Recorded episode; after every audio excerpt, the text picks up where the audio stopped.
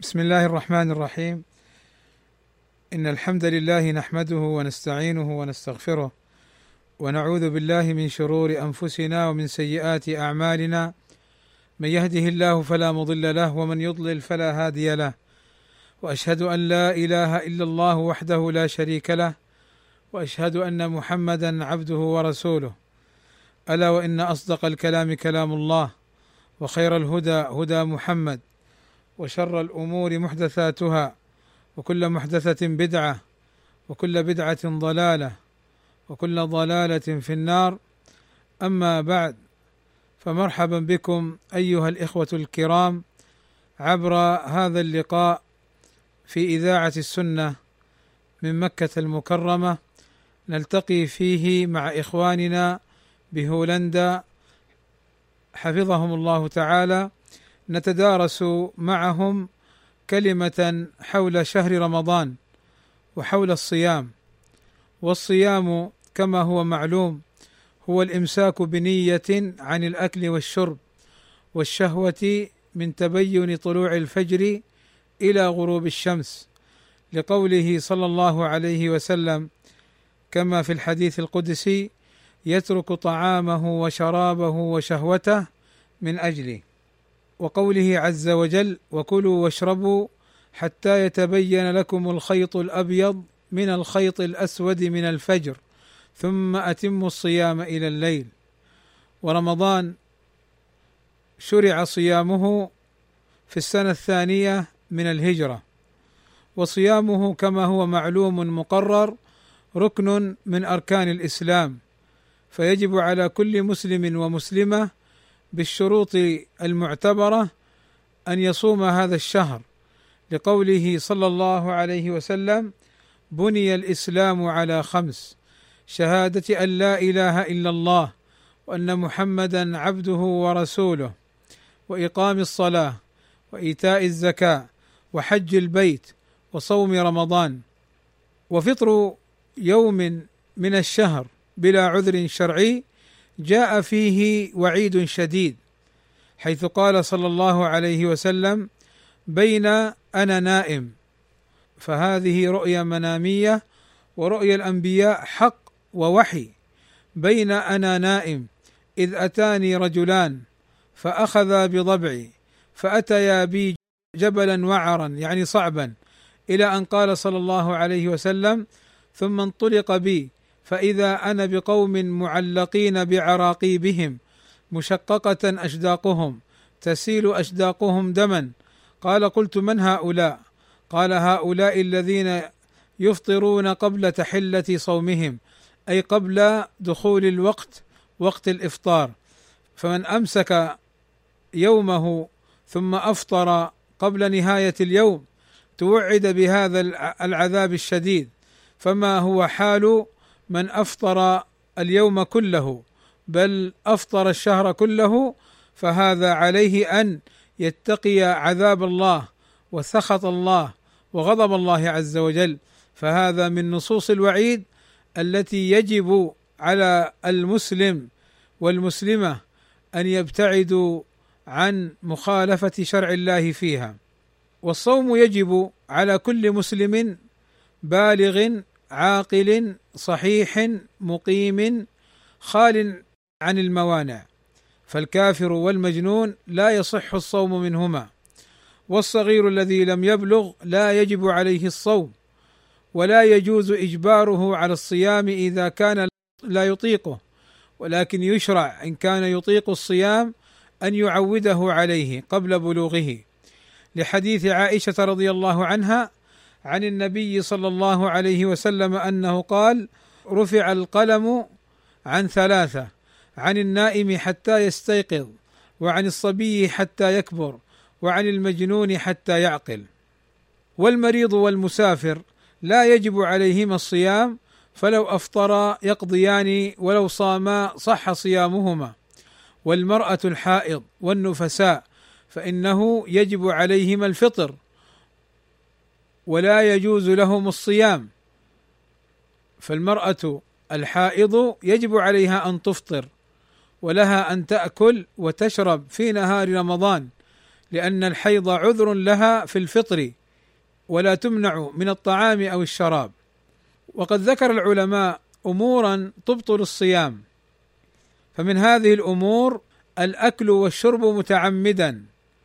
ولكن من أكل أو شرب ناسيا أو جاهلا ساهيا فهذا كما جاء في الحديث فليتم صومه فإنما أطعمه الله وسقاه.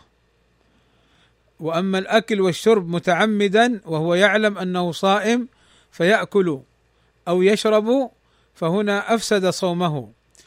ومن المفطرات تعمد القيء والقيء استفراغ ما في الجوف من طعام أو شراب. عن طريق إدخال اليد أو نحو ذلك مما يحرك النفس فتخرج ما بداخلها.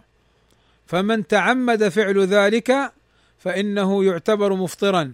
وأما من خرج منه القيء خرج ما بجوفه من طعام أو شراب دون تعمد بل خرج وغلبه فهذا لا شيء عليه. ما الدليل؟ الدليل قول النبي صلى الله عليه وسلم. من ذرعه القيء أي غلبه فخرج منه دون قصد ودون قدرته. من ذرعه القيء فليس عليه قضاء أي أن صومه صحيح. ومن استقاء أي من تعمد إخراج القيء عمدا ومن استقاء عمدا أي قصدا فليقضي لأنه قد أفطر بهذا الفعل. فاذا مما يفطر الإنسان الأكل والشرب متعمدا وتعمد إخراج القيء وبعض الناس قد يشم رائحة أو يدخل في حلقه شيئا لكي يستفرغ فهذا أيضا قد أفطر. أيضا مما يفطر الصائم الحيض والنفاس. فالمرأة إذا حاضت أو نفست فإن صيامها قد انقطع وتصبح مفطرة وتقضي يوما مكانه. وأيضا مما يفسد الصيام الجماع. وفيه حكم شرعي أيضا غير كونه أفطر فإن عليه أن يصوم شهرين كاملين كفارة لفعله. ومما يفطر الإنسان الحقن المغذية الإبر المغذية تفطر. وأما الإبر التي يقصد بها البنج وتسكين الألم ونحو ذلك فإنها لا تفطر على الصحيح من قول أهل العلم. ويباح للصائم بارك الله فيكم يباح للصائم بعض الأمور أن يفعلها منها السواك فيباح له السواك من أول الصيام إلى آخره بل ويستحب له يستحب له السواك. فقد كان عمر رضي الله عنه يكثر من السواك وهو صائم وكان ابن عمر يستاك أول النهار وآخره ولا يبلع ريقه. وأيضا مما يباح للصائم المضمضة والاستنشاق. المضمضة إدخال الماء إلى الفم وتحريكه في الفم والاستنشاق إدخال الماء إلى الأنف ولكن دون مبالغة. لقوله صلى الله عليه وسلم للقيط ابن صبرة وبالغ في الاستنشاق إلا أن تكون صائما فالصائم يتحرز من المبالغة في الاستنشاق حتى لا يدخل الماء في جوفه. ومن الأمور التي يباح للصائم فعلها ذوق الطعام بطرف اللسان ليعرف ما فيه من ملوحة أو نحو ذلك. قال ابن عباس لا بأس أن يذوق الخل أو الشيء ما لم يدخل حلقه وهو صائم. فاذا إذا ذاق الطعام بطرف لسانه لا يبلعه وإنما يدفله. حتى لا يدخل جوفه وهذا الفعل لا مانع منه كما سبق. أيضا مما يباح للصائم فعله أن يصبح جنبا أي أن يدخل عليه وقت الفجر وهو جنب من أهله فإنه له أن يفعل ذلك ثم يغتسل ويصلي الفجر. فعن عائشة أم المؤمنين رضي الله عنها وأرضاها أن رسول الله صلى الله عليه وسلم كان يدركه الفجر وهو جنب من أهله ثم يغتسل ويصوم. أيضا مما يباح للصائم فعله الكحل والقطرة في الأنف والأذن ونحوهما مما يدخل العين ولا يبلغ الحلق فيدخل القطرة عن طريق الأنف لكن لا يبلعها أو عن طريق العين. قال بعض أهل العلم ولم يرى أنس والحسن وإبراهيم بالكحل للصائم بأسا. ومنها أيضا مما يباح للصائم صب الماء البارد على الرأس والاغتسال. فقد كان النبي صلى الله عليه وسلم يصب الماء على رأسه وهو صائم من العطش أو من الحر وبل ابن عمر رضي الله عنهما ثوبا فألقاه عليه وهو صائم. وقال الحسن لا بأس بالمضمضة والتبرد للصائم.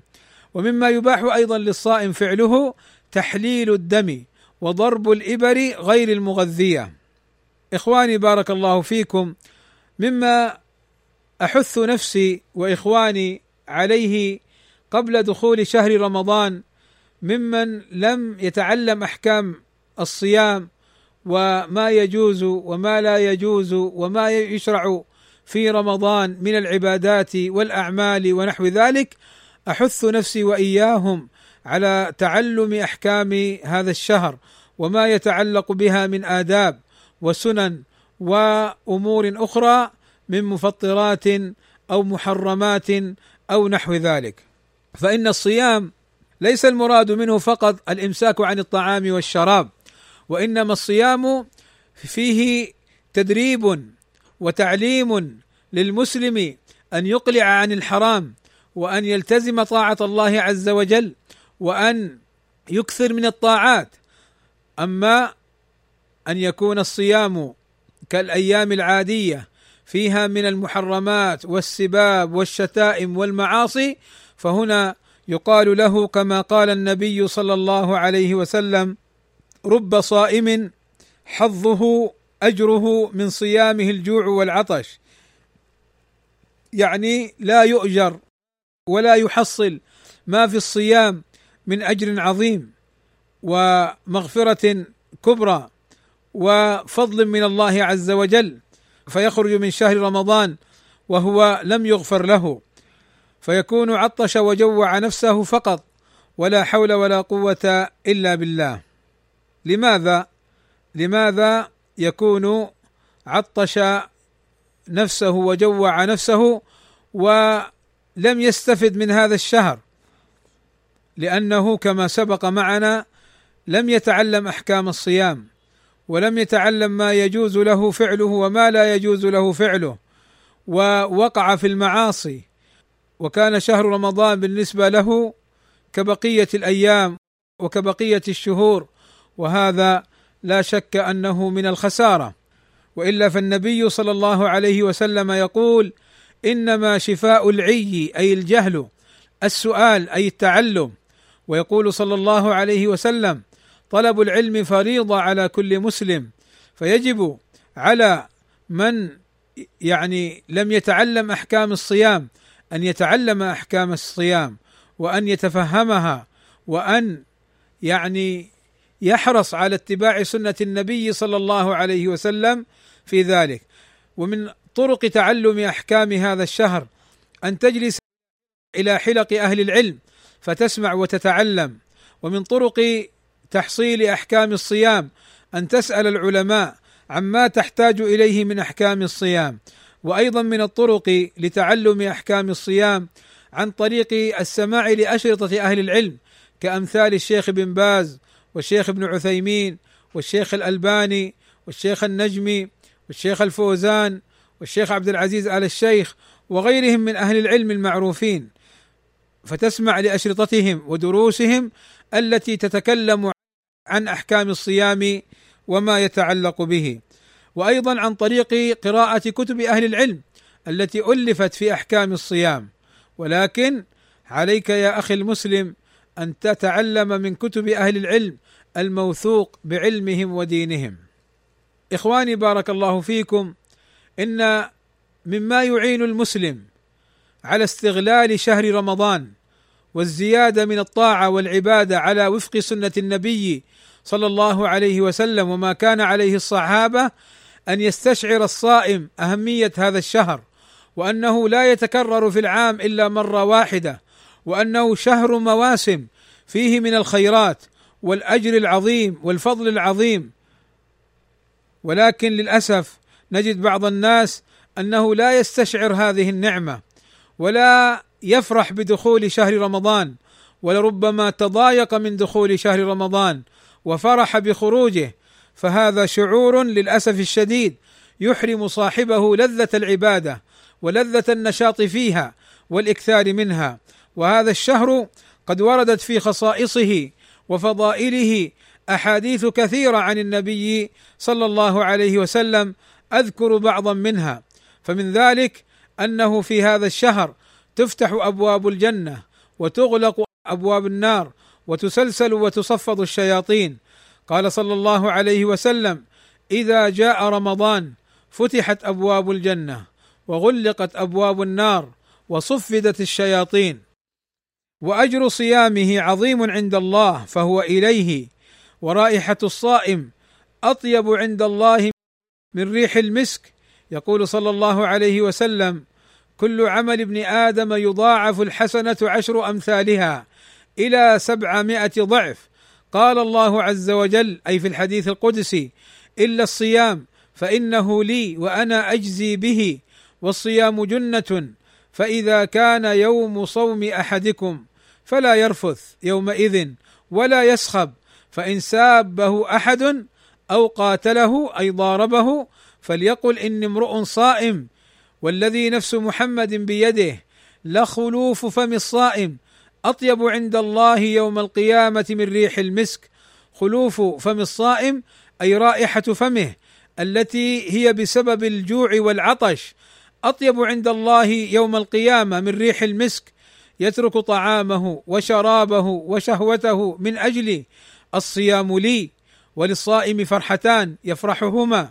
إذا أفطر فرح بفطره وإذا لقي ربه فرح بصومه. وأيضا إخواني هذا الشهر ينادي فيه الملك يا باغي الخير أقبل ويا باغي الشر أقصر وفي كل ليلة لله عتقاء من النار. قال صلى الله عليه وسلم إذا كان أول ليلة من شهر رمضان صفدت الشياطين. ومردت الجن وغلقت أبواب النار فلم يفتح منها باب وفتحت أبواب الجنة فلم يغلق منها باب. وينادي مناد يا باغي الخير أقبل ويا باغي الشر أقصر ولله عتقاء من النار وذلك كل ليلة.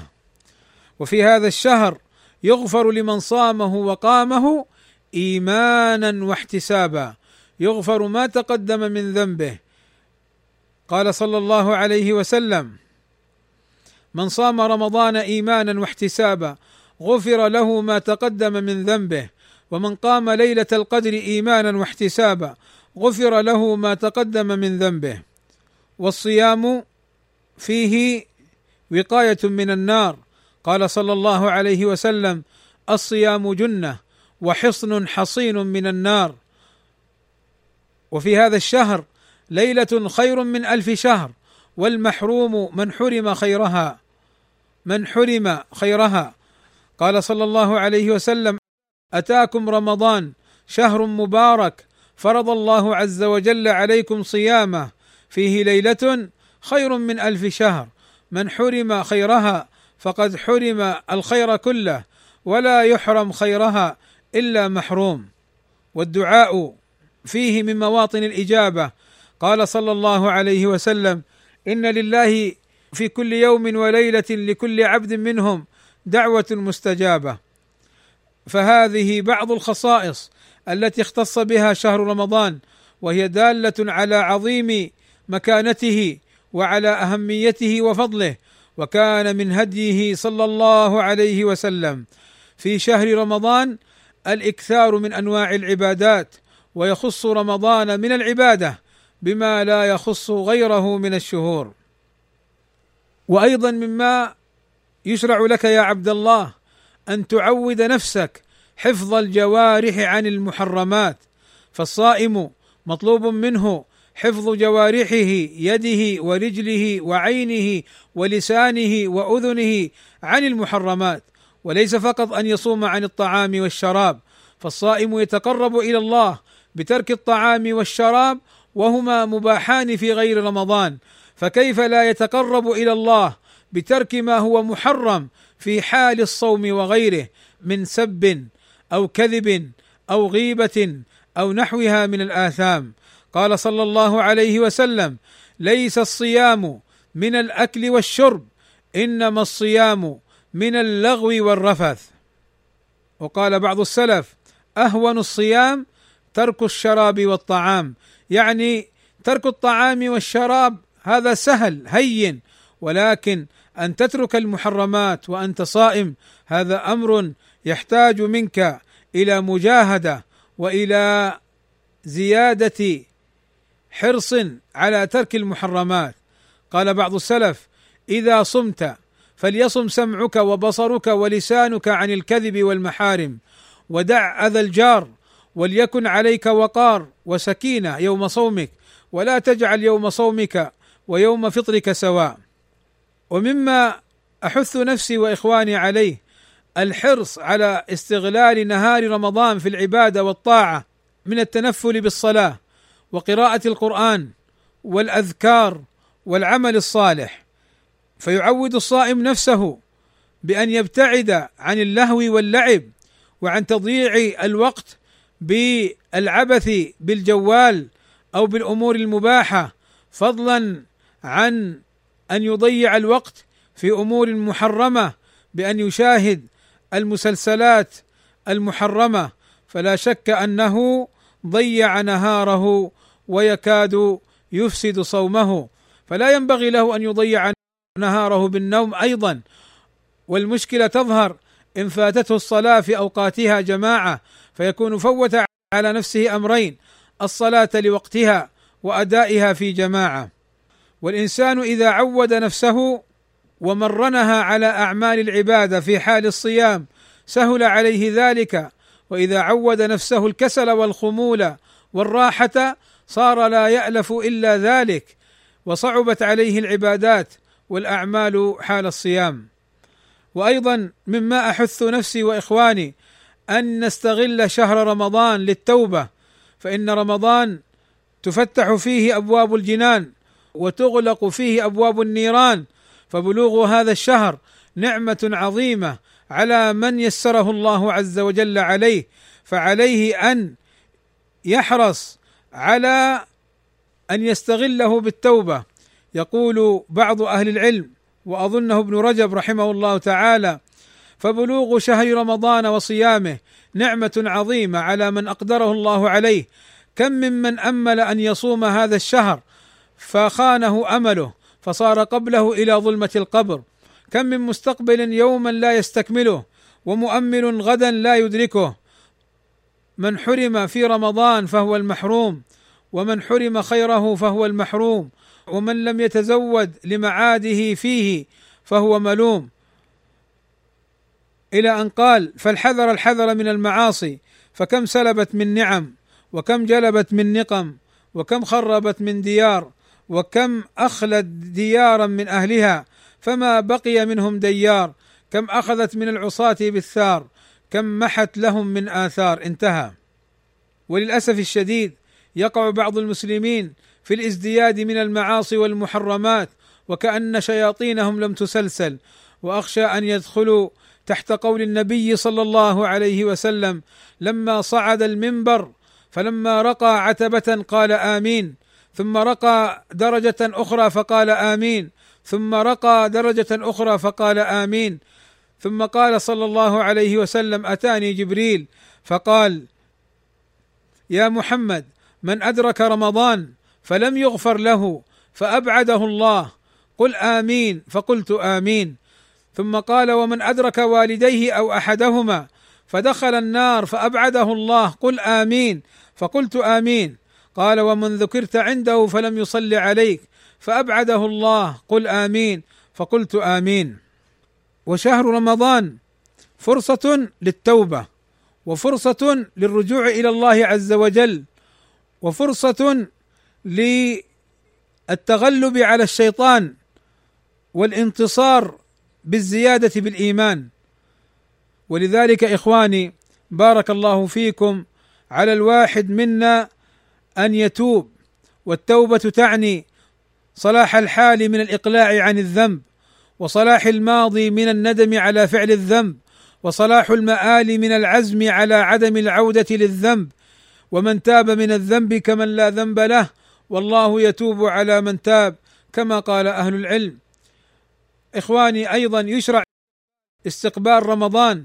فقد كان النبي صلى الله عليه وسلم إذا رأى الهلال قال اللهم أهله علينا باليمن والإيمان والسلامة والإسلام ربي وربك الله.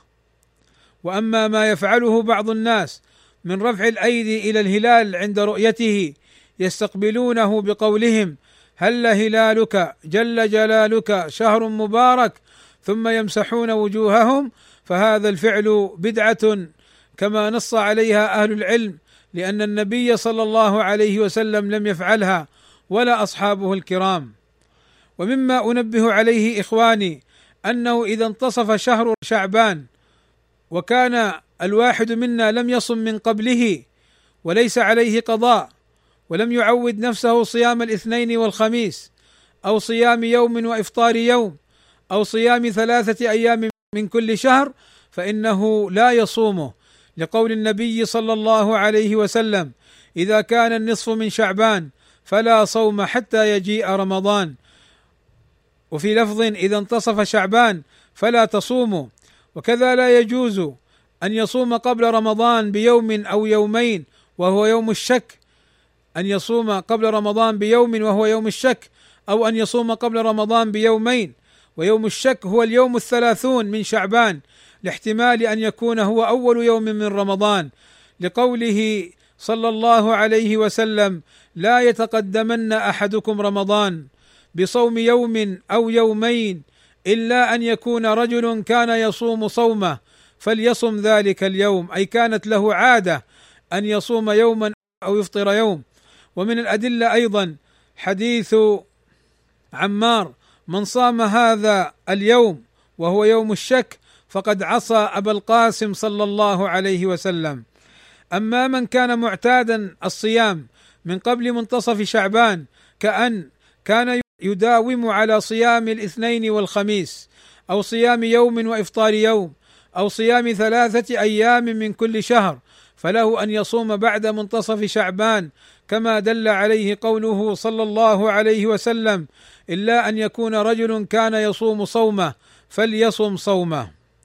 والسبب في النهي عن تحريم صوم اليوم عن تحريم صوم يوم الشك السبب في ذلك حتى لا يتخذ ذريعة إلى أن يلحق برمضان ما ليس منه وما فيه من الطعن في رؤية الهلال. لأن النبي صلى الله عليه وسلم قال صوموا لرؤيته وأفطروا لرؤيته. والذي يصوم يوم الشك قبل رؤية الهلال فوافق صومه ذلك اليوم أول دخول رمضان قال أهل العلم لا يجزئه لكونه لم لم يبني صومه على أساس شرعي ولأنه يوم شك وقد دلت السنة على تحريم صومه وعليه قضاؤه وهذا قول أكثر أهل العلم. ومن صام يوم الشك بنية صوم رمضان فقد وافق أهل البدع في صيامهم. ومما يشرع للصائم تبييت النية للصيام من الليل لقوله صلى الله عليه وسلم من لم يجمع الصيام قبل الفجر فلا صيام له وقوله من لم يبيت الصيام من الليل فلا صيام له فدل هذان الحديثان على وجوب تبييت نية الصيام قبل طلوع الفجر وأن من لم يبيتها فلا يصح منه الصيام. وتحصل النية بعزم القلب على الصيام غدا وكذا بالاستعداد بالسحور أو بشرب الماء والإمساك عند أذان الفجر. وأما الجهر بالنية بنية الصيام كأن يقول نويت أن أصوم يوم كذا وكذا من شهر رمضان فهو بدعة مخالفة لهدي النبي صلى الله عليه وسلم إذ النية محلها القلب. والجهر بها بدعة. ومما يشرع في الصيام أن تبدأ بفطورك وتتعجل به لقوله صلى الله عليه وسلم لا يزال الناس بخير ما عجلوا الفطر وكان صلى الله عليه وسلم لا يصلي المغرب وهو صائم حتى يفطر ولو على شربة من ماء. وقال صلى الله عليه وسلم لا يزال الدين ظاهرا ما عجل الناس الفطره لأن اليهود والنصارى يؤخرون. وقال عمرو بن ميمون كان أصحاب محمد صلى الله عليه وسلم أعجل الناس إفطارا وأبطأهم سحورا أي يؤخرون السحور ويعجلون الفطر. فيبدأ الصائم بالتسمية ثم يفطر بالرطب أو التمر أو الماء. قال أنس رضي الله عنه كان صلى الله عليه وسلم يفطر على رطبات قبل أن يصلي. فإن لم يكن رطبات فعلى تمرات فإن لم يكن حسى حسوات من ماء. فإذا أفطر الصائم قال الذكر الوارد ذهب الظمأ وابتلت العروق وثبت الأجر إن شاء الله. فقد كان النبي صلى الله عليه وسلم إذا أفطر فعل ذلك. وأما ما يقوله بعضهم اللهم لك صمت وعلى رزقك أفطرت. فتقبل منا إنك أنت السميع العليم فهذا حديث ضعيف جدا لا يصح عن النبي صلى الله عليه وسلم. وكذا قول بعضهم اللهم لك صمت وعلى رزقك أفطرت فهذا لا يصح لأنه حديث ضعيف. وكذا قولهم الحمد لله الذي أعانني فصمت ورزقني فأفطرت فهو أيضا حديث ضعيف لا يصح عن النبي صلى الله عليه وسلم. ويشرع لك يا عبد الله في هذا الشهر أن تقوم رمضان. فقد قال النبي صلى الله عليه وسلم من قام رمضان إيمانا واحتسابا غفر له ما تقدم من ذنبه. ويشرع لك فيه يا عبد الله تأخير السحور. فعن زيد بن ثابت رضي الله عنه قال تسحرنا مع النبي صلى الله عليه وسلم ثم قام إلى الصلاة. قلت كم كان بين الأذان والسحور؟ قال قدر خمسين آية أي قدر قراءة خمسين آية. وعن حذيفة قال تسحرت مع رسول الله صلى الله عليه وسلم. قال هو النهار. إلا أن الشمس لم تطلع. فالسنة في السحور تأخيره لا تعجيله بعد العشاء مباشرة أو قبل الفجر بوقت طويل. والسحور له فضل كبير. أخبر به النبي صلى الله عليه وسلم حيث قال صلى الله عليه وسلم السحور أكله بركة فلا تدعوه ولو أن يجرع أحدكم جرعة من ماء فإن الله وملائكته يصلون على المتسحرين. وسماه النبي صلى الله عليه وسلم الغداء المبارك. والفرق بين صيامنا وصيام اليهود والنصارى السحور. فقال صلى الله عليه وسلم فصل أي فرق وتميز فصل ما بين صيامنا أي المسلمين وصيام أهل الكتاب أي اليهود والنصارى أكلة السحر. ويشرع في رمضان الاعتكاف بلزوم المسجد مدة من الزمان. فقد كان صلى الله عليه وسلم يعتكف العشر الأواخر من رمضان. وليلة القدر في هذا الشهر إخواني بارك الله فيكم من الأمور المرغب فيها. فقد حث عليها النبي صلى الله عليه وسلم كما سبق معنا. وكذا قال اطلبوا ليلة القدر في العشر الأواخر فإن غلبتم فلا تغلبوا في السبع البواقي. ويشرع أن تقول يا عبد الله الحديث الذي روته عائشة رضي الله عنها قالت قلت يا رسول الله أرأيت إن وافقت ليلة القدر ما أقول فيها؟ قال قول اللهم إنك عفو تحب العفو فاعف عني. اللهم إنك عفو تحب العفو فاعف عني. بعضهم هنا يزيد اللهم إنك عفو كريم. زيادة كريم لا تصح عن النبي صلى الله عليه وسلم. وليلة القدر لها علامات ومن علاماتها التي دلت عليها السنة أنها في أوتار العشر الأواخر. ومن علاماتها أيضا أن ليلتها مشرقة سمحة لا حارة ولا باردة. ومن علاماتها أيضا التي أخبرت بها السنة أن الملائكة في الأرض ليلتها أكثر من عدد الحصى فيحصل بها الاطمئنان والراحة. وأيضا من علاماتها أن الشمس تطلع في صبيحتها بلا شعاع تطلع ضعيفة حمراء حتى ترتفع ثم يأتي الشعاع بعد ارتفاعها. ومما يشرع إخواني بارك الله فيكم ما سبق وأن أشرنا إليه تعويد الصغار على الصيام دون إجبارهم. فعن الربيع بنت معوذ رضي الله عنها قالت أرسل رسول الله صلى الله عليه وسلم غداة عاشوراء إلى قرى الأنصار التي حول المدينة. من كان أصبح صائما فليتم صومه ومن كان أصبح مفطرا فليتم بقية يومه. فكنا بعد ذلك نصومه ونصوم صبيانا الصغار منهم إن شاء الله ونذهب إلى المسجد فنجعل لهم اللعب من العهن. فإذا بكى أحدهم على الطعام أعطيناهم إياه عند الإفطار. قال النووي في هذا الحديث تمرين تعويد الصبيان على الطاعات وتعويدهم على العبادات ولكن ليسوا مكلفين أي لا يجب عليهم. ولكن هذا بشرط يا إخواني أن يكون الصيام لا يضره. فإن ضره الصيام ويصيبه بدواخ أو بنحو ذلك فإنه يجب على وليه أن يجعله يفطر. ويزداد الأمر خطورة عندما يبلغ الصغير والصغيرة ويلزمهما أهلهما بترك الصلاة وبعدم الصيام في رمضان بحجة المشقة وأنه لا يطيق ذلك لصغره ونحو ذلك. ولا شك أن هذا ناشئ من جهلهم بدينهم إذ كيف يليق بأولياء أمورهم؟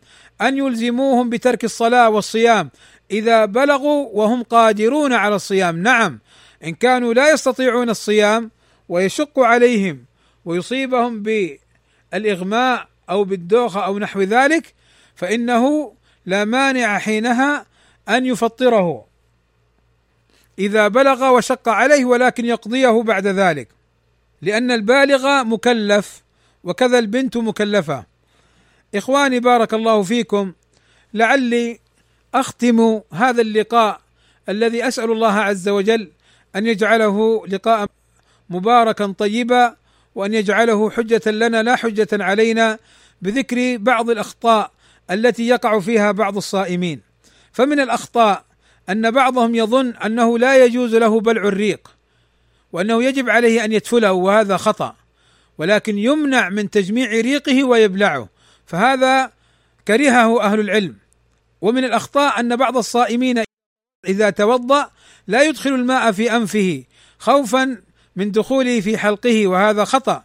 إذ الممنوع المبالغة وأما إدخاله في أطرافه وفي مبادئ أنفه فإنه لا يمنع من ذلك. ومن الأخطاء أيضا أنه يظن أن الصائم يمنع من استعمال الطيب وشم الروائح الجميلة فهذا لا مانع منه. ومن الأخطاء ظن بعضهم أن الصائم ينبغي أن يكون متقشفا وأنه يجلس في الحر أو لا يتبرد أو لا يتروح ولا يغتسل بالماء البارد وهذا كله من الأخطاء. فهذه من الأمور التي تجوز للصائم أن يفعلها. ومن الأخطاء ظن بعضهم أن الصائم إذا كان نائما ثم احتلم خرج منه المني وهو نائم أن صومه فسد وأن عليه قضاء والصواب أن صومه صحيح ولا قضاء عليه. ومن الأخطاء أن بعض الصائمين يدخل في فمه شيء يمدغه من نحو قطعة البلاستيك أو النايل أو نحو ذلك فهذا لا يجوز. فهذا لا يجوز له فعله لأنه يولد قد يستولد منه شيئا ونحو ذلك فلا يجوز فعله. ومن الأخطاء أن بعض الصائمين إذا أكل أو شرب وهو صائم في نهار رمضان ناسيا غير متعمد يظن أن صومه فسد أو أن أجره قل وأنه يجب عليه القضاء فهذا خطأ فصومه صحيح وإنما أطعمه ربه وسقاه ولا قضاء عليه. إخواني بارك الله فيكم. هذه جملة من النصائح والفوائد والاحكام المتعلقة بالصيام. أردت أن أتدارسها معكم وأتذاكرها لأن المسلم ينبغي له أن يتعلم والمتعلم ينبغي له أيضا أن يراجع وأن يذاكر إخوانه العلم. فهذا باب عظيم. فأسأل الله عز وجل أن ينفعني وإياكم بما سمعنا وأن يكون حجة لنا لا حجة علينا. واساله سبحانه وتعالى أن يبلغنا رمضان. وإذا بلغنا رمضان أسأله أن يجعلنا ممن يدرك هذا الشهر فيستغله في طاعته ويبتعد عن معصيته ويكتب له المغفرة والرحمة ويكون فيه من عتقاء النار ومن المقبولين. وأسأله سبحانه وتعالى أن يغفر لمن مات ولم يمكنه إدراك هذا الشهر من إخواننا المسلمين. أسأله سبحانه وتعالى أن يغفر لهم وأن يرحمهم وأن يمن عليهم بالمغفرة والقبول وأن يتجاوز عن سيئاتهم. إنه غفور رحيم. وفي هذا القدر كفاية. وصلى الله وسلم على نبينا محمد وعلى آله وصحبه أجمعين. والحمد لله رب العالمين.